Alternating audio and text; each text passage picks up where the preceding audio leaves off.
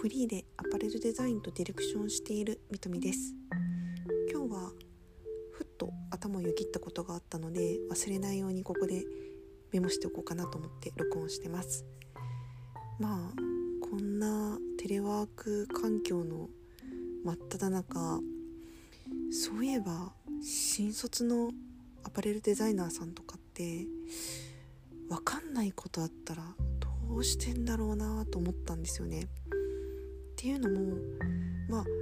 今だったらそういうオンラインミーティングだったり LINE とかチャットとか Slack とかいろんなツールがあるから分かんないことがあったらまあちょっとこうメールしたりとかいろいろできるんですけどやっぱり顔が見えない分ハードルが高かったりちょっと質問の聞き方とかが分かりづらかったりとかすると相手に伝わらなくて欲しい答えが返ってこなかったりとかちょっとそういうコミュニケーションミソがあったりとかして結構その知識を貯めるのが難しいなって思ったんですね。まあ、もちろん昔から気心が知れてたりとか何年か一緒に働いた後にまあテレワークやろうってなればまあ多少は関係性があるから聞きやすいのかなっていうのもあるんですけど例えば新卒とかで入って早々にテレワークになってしまって関係性もちょっとこう構築できないまま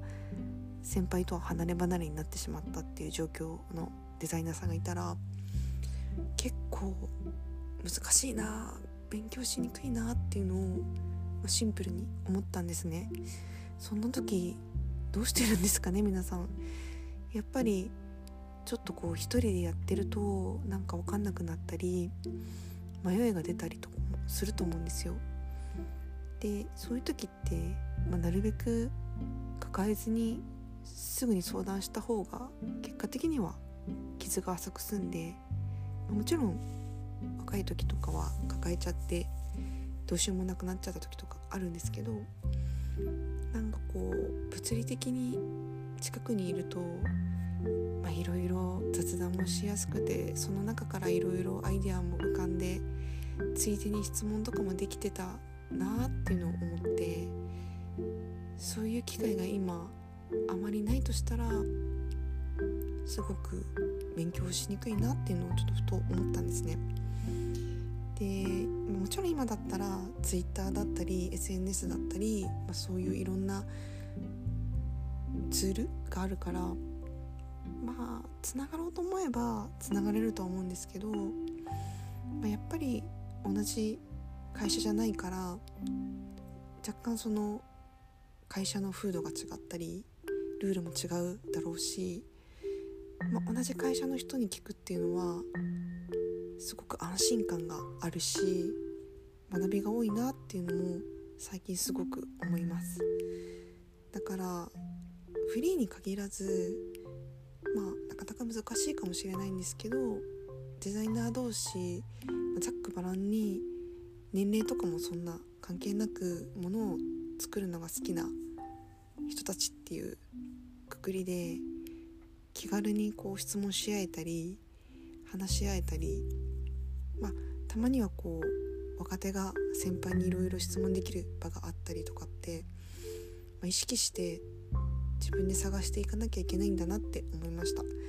情報がたくさんあるからこそ本当に何が自分に合うのかわからないじゃないですか。でその選び方って本当に自分でやってみて成功して失敗していろいろ身につけていくものかなって思うのでまあなかなかデザイナーも忙しい人が多いと思うのでわざわざそういう場を作ってってのは難しいかもしれないんですけどなんかこう同じ業種同士分かり合える言語っていうのもあるしもちろん異業種と話すこともすごく大事なのでそれは欠かしたくないんですけどなんかそういうざっくばらんに同じ業種で